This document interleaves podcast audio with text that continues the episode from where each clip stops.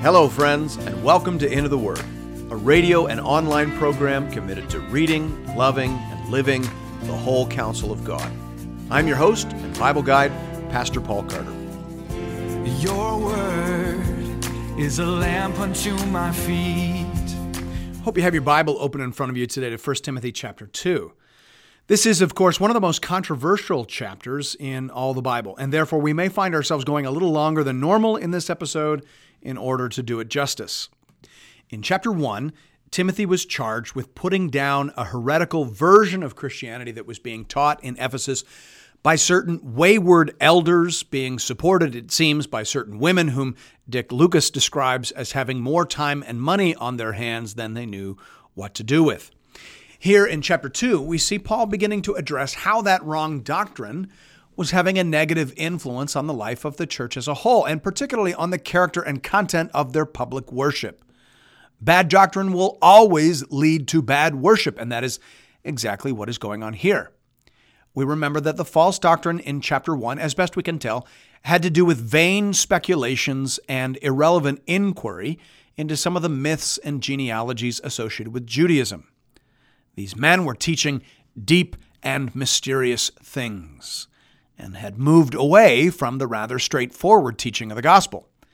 And there have always been such people in the church. They are too easily bored with the central message of the Bible, and they move very quickly into mystery and minutia and can become hopelessly mired in esoteric speculations that do not benefit anyone and that do not promote love, mutual service, and evangelism, but that rather puff up, distract, and deceive everyone who comes into contact with them.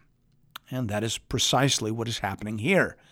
And therefore, Paul says these false teachers need to be shut down immediately so that the church as a whole can get back to the mission and the mandate they have been assigned. And so that is what we see Paul doing here in the opening verses of chapter 2. Listen to verses 1 and 2. First of all, then, I urge that supplications, prayers, intercessions, and thanksgivings be made for all people, for kings, and all who are in high positions, that we may lead a peaceful and quiet life, godly and dignified in every way. What the church ought to be doing is praying for all people, and particularly for kings and leaders so that we can lead a peaceful life, a life that is suitable for the spreading of the gospel. He makes that connection in verse 3. This is good, and it is pleasing in the sight of God our Savior, who desires all people to be saved and to come to the knowledge of the truth. For there is one God, and there is one mediator between God and men, the man Christ Jesus, who gave himself as a ransom for all, which is the testimony given at the proper time. For this I was appointed a preacher and an apostle. I am telling the truth, I am not lying, a teacher of the Gentiles in faith and truth. Peace is good, of course, because it is far more difficult to spread the gospel during times of war, chaos, and instability. Historians often comment on how the Pax Romana, the peace of Rome, was a major contributing factor in the rapid spread of the gospel across the ancient world. It was the absence of war and the presence of good, well maintained Roman roads that allowed missionaries like Paul to walk enormous distances to carry the message of Jesus Christ to distant lands. You should be praying for that to continue, Paul says. God wants the gospel message to get out into all the world so that all men may be saved and come to a knowledge of the truth. And if that is what God wants, then that is what the church should want as well. Now, that phrase, God our Savior, who desires all people to be saved, probably needs a little bit of explanation. What does it mean that God desires all people to be saved? The ESV uses the word desire to translate the Greek word thelo, which has a wide range of potential meanings. It can mean determines, delights in, wants, prefers, means for, would rather, or as the ESV has it here, desires. Now, of course, if it means that God determines that all people will be saved, then we have a real problem on our hands because clearly all people are not saved. And this would seem to mean that God's determining purposes can be thwarted. The Bible is certainly clear in affirming that not all people are saved. Therefore, it seems very unlikely that the correct meaning of thelo in 1 Timothy 2 4 is determines. It seems far more probable that it means desires or delights in. God desires for all people to be saved and delights in it when any do. If this is the meaning of the verse, then it is basically saying in the New Testament exactly what God said back in the Old Testament in Ezekiel 18:22, "For I have no pleasure in the death of anyone," declares the Lord God. So turn and live. Closed quote. It seems then that the text is simply saying that it pleases God when people are saved. In that sense, the text is saying nothing more than what we learn in the parable of the lost sheep or the parable of the lost coin. There is indeed great rejoicing in heaven whenever a lost soul repents and returns to God. So, again, that is what is pleasing to God. And therefore, pursuing that ought to be the business of the church. The job of the church is not to facilitate constant wrangling or theological speculation. That is what the false teachers were busying themselves with. Rather, the job of the church is to pursue the salvation of men and women, boys and girls. That is what pleases God. And therefore, that is what should occupy the church. And of course, this is a very urgent business because there is one God and only one mediator between God and man, the God man, Christ Jesus. This is a very necessary statement because in every day and age there will be people who will happily concede that there is only one God, but who assume that there are many different ways to that God. But Paul knows that there is not. There is only one way through the life and death of Jesus Christ who gave himself as a ransom for sinners. He says that in verse 6. In fact, he says that Christ was given as a ransom for all. And, and so we have to decide how we are to understand that all. Donald Guthrie offers one of the more concise answers. He says, The ransom, it is true, has infinite value, but the benefits require appropriation. Closed quote. Certainly, we could say more than that, but we wouldn't want to say any less than that. The apostle wants the church in Ephesus to pursue and to pray for the salvation of all people. God has richly provided an atonement that is adequate for the salvation of the whole world. Therefore, he says, let us give ourselves to the offering of that atonement to as many people as humanly possible, as opposed to all of this silly, irrelevant, speculative wrangling. That's the message of this chapter thus far. He continues in verse 8. I desire then that in every place the men should pray, lifting holy hands without anger or quarreling. Likewise, also, that women should adorn themselves in respectable apparel with modesty and self control, not with braided hair and gold or pearls or costly attire, but with what is proper for women who profess godliness, with good works. In light of all that Paul has said about the proper purpose and focus of the church, particularly when it gathers for corporate worship, there are a few corrections that need to be made immediately. The men in Ephesus need to stop fighting over things they don't even really understand, and the women need to dress modestly. The church is not a debate hall, and neither is it a beauty pageant. It should be a place of prayer, modesty, godliness, and good works. Now, as we enter into verses 11 to 15, we enter into one of the most debated passages, probably, I think you could say, the most debated passage in the entire New Testament. More good Christians disagree over the correct meaning and application of this passage than about any other that I can think of. Much of the difference comes down to the extent to which we understand the historical situation behind a text to influence its authority and enduring application in the ongoing life of the church. Many Christians today spend a great deal of time talking about the special circumstances that existed in Ephesus at the time that Paul wrote this letter. It is sometimes said that the women in Ephesus were former cult prostitutes and that they had a great deal of money but had received very little education. And therefore, Paul is saying that it would be very unhelpful for these particular women, these uneducated former prostitutes, to engage in authoritative teaching in the church. These folks will then go on to say that because such a situation doesn't exist any longer, women are just as well educated as men in our culture, in many cases, better educated.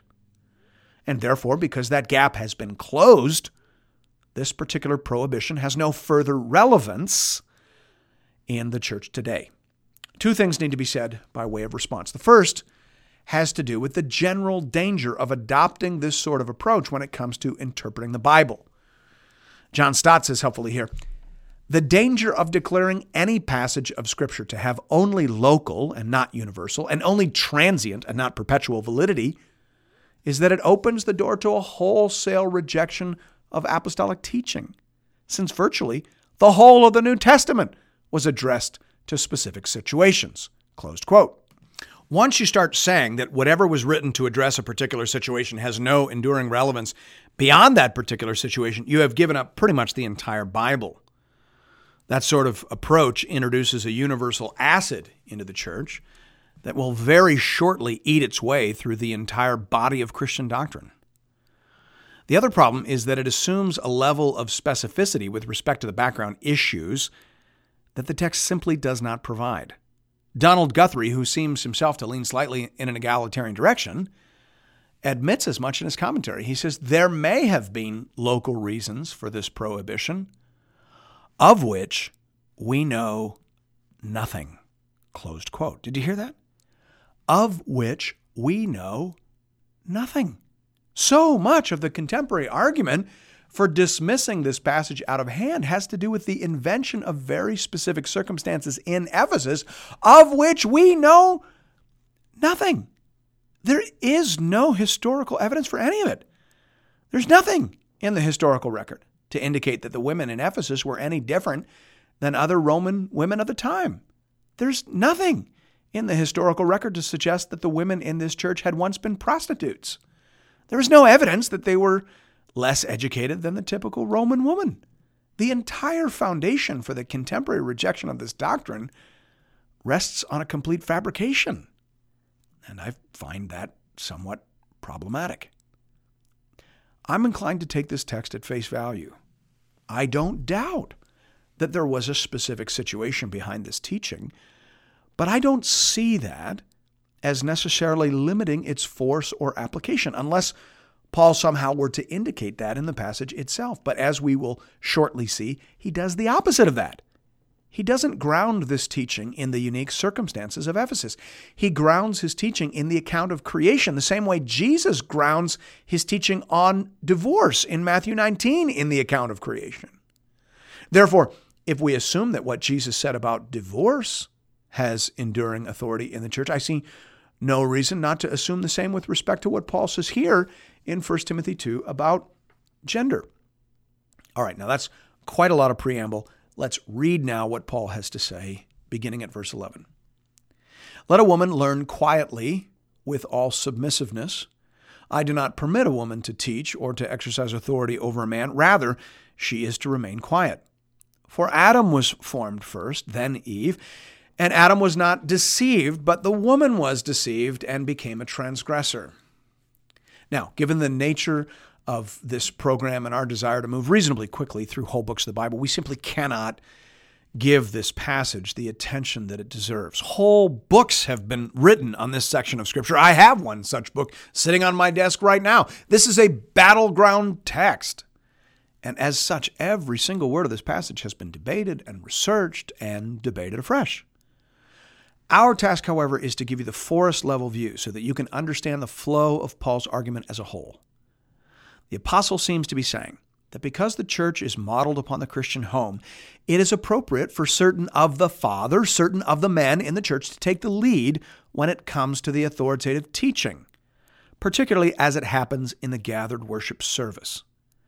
It seems that some of the women in Ephesus had assumed that because the church was revolutionary with respect to the dignity and worth accorded to women by the gospel, that all distinctions now between male and female had been thus abolished.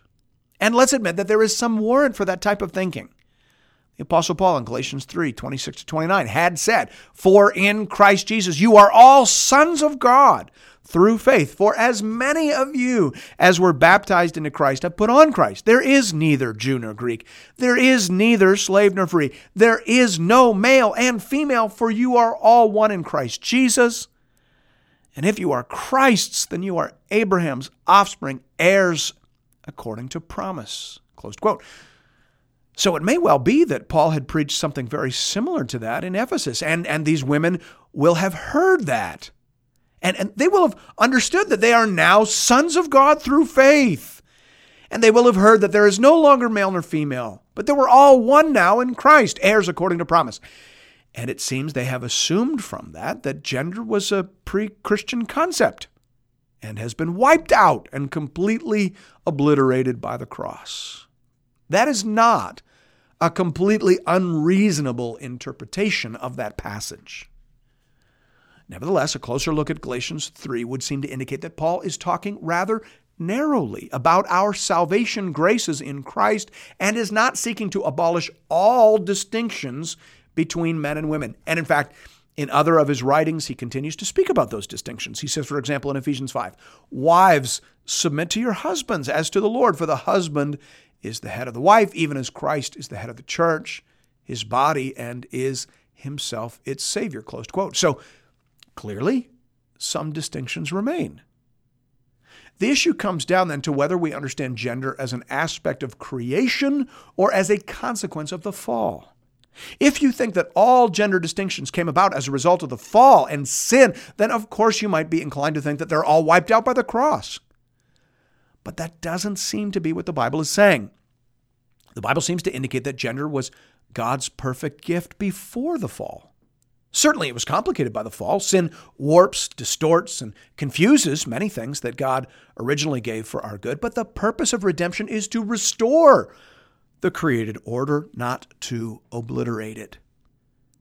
J.I. Packer writes along those lines, saying, The man woman relationship is intrinsically non reversible. This is part of the reality of creation, a given fact that nothing will change. Certainly, redemption will not change it, for grace restores nature, not abolishes it. Closed quote. I think that is true and very important for us to understand. And once you understand that, then the meaning of this passage becomes very easy to discover. Paul is saying that in the church, which ought to look like a picture of restored humanity, the men should embrace their God given responsibilities and the women should embrace theirs. A point Paul expands upon in verse 15. Both assignments are incredibly important, and bad things tend to happen when we ignore the responsibilities given to us and prefer the responsibilities given to others. That's the precise meaning of verse 14. George W. Knight III, for example, in his excellent commentary, writes Verse 14 thus shows by a negative example the importance of heeding the respective roles established by God in the creation of Eve from Adam. Closed quote. Paul is saying that in the church generally, and particularly when the church gathers for corporate worship, the men of the church should take the lead in delivering the authoritative doctrine of the church. The women during such times in the service should stand down or be at peace. That is the meaning of the Greek word hesukia, translated as quiet and quietly in the text. Obviously, Paul isn't commanding absolute silence. He speaks positively of women praying, singing, and prophesying in the church. And obviously, he isn't forbidding all forms of teaching. He talks about women teaching women and women teaching children and grandchildren elsewhere. But when it comes to the authoritative teaching time in the gathered church, the sermon portion, we would say, the women are to learn and listen quietly. Thus, he says here exactly what he says in 1 Corinthians 14. George Knight III is once again very helpful, commenting on these largely parallel passages. He writes both there and here, both in 1 Corinthians 14 and here in 1 Timothy 2. Paul's prohibition of women teaching would prevent them from serving as elders or ministers. Closed quote. Well, given the responsibilities assigned to pastors and elders, I don't see how you could avoid that conclusion. Now, it is a peculiar commentary on our culture and on our day and age that we tend to receive this text as a gross injustice toward women. Taking that viewpoint, I think, requires you to overesteem the pastorate and to underesteem the incredible dignity and privilege of mothering. It is hard to imagine anything more important or anything more culture shaping than the privilege of raising little boys and girls who have been made in the very image and likeness of Almighty God. That is the job we should all aspire to because the hand that rocks the cradle rules the world. And so Paul would not have understood himself as demoting women. He would have understood himself merely as saying that we've all been given wonderful and important things to do, and now we must get on with it. And that is precisely what he does say in verse 15. Speaking of the women, he says, Yet she will be saved through childbearing if they continue in faith and love and holiness with self control. Now, I suppose if you read this verse apart from everything that has preceded it, you would likely consider it the strangest verse in all the Bible. Surely Paul isn't saying that women will be saved by the mere act of having a child, and surely he isn't saying that women who cannot have a child are condemned to perdition. So, what in the world is he saying? There are several options that you can find in the literature, but it seems to me that really only two are credible, and one of them seems slightly preferable to the other. Some scholars believe this to be a reference to the birth of Messiah. Paul then, in essence, is saying, how in the world could anyone undervalue the task of childbearing? After all, it was by a woman bearing the Christ child that salvation came into the world. Thus, as women continue to do this, provided they continue in faith, love, and holiness with self control, they will be saved by the child a woman has born. Now, in truth, I think there's a lot to be said for this interpretation. After all, Paul has been talking about Adam and Eve, so his mind is back in Genesis 2 to 3. And in Genesis 3, God says to the serpent, actually in the hearing of the woman, I will put enmity between you and the woman, and between your offspring and her offspring. He shall bruise your head, and you shall bruise his heel. Closed quote. Theologians refer to that as the proto-evangelium, or the first giving of the gospel. God promises that a child will be born to a woman who will crush the head of our enemy and bring us home to God at some considerable cost to himself. Well, of course, that is the gospel. And, and so Paul may simply be saying here that it is by women continuing to believe in that promise that all people, men and women, may now be saved. That is a, a fair, if rather complicated, explanation of the passage. The other explanation is simpler and therefore I think somewhat preferable. On this interpretation, Paul is saying to women here what he says elsewhere in this very letter to Timothy. In 1 Timothy 4:16, he says, "Keep a close watch on yourself and on the teaching. Persist in this, for by so doing you will save both yourself and your hearers." So Paul is saying there that if Timothy embraces the calling that God has put on his life and endures in it, he will be saved and others will be saved through him. Again, Paul is not saying that Timothy will earn his salvation by persisting in pastoral ministry. He is simply saying that the challenges of pastoral ministry will be the context in which Timothy exercises, displays, refines, and ultimately proves his faith in the Lord. Very often in the Bible, faith is proven through a difficult act of faith. We think of Abraham offering Isaac or Rahab and the spies. James makes this point in James chapter 2. Real faith is worked out in the context of a particular challenge.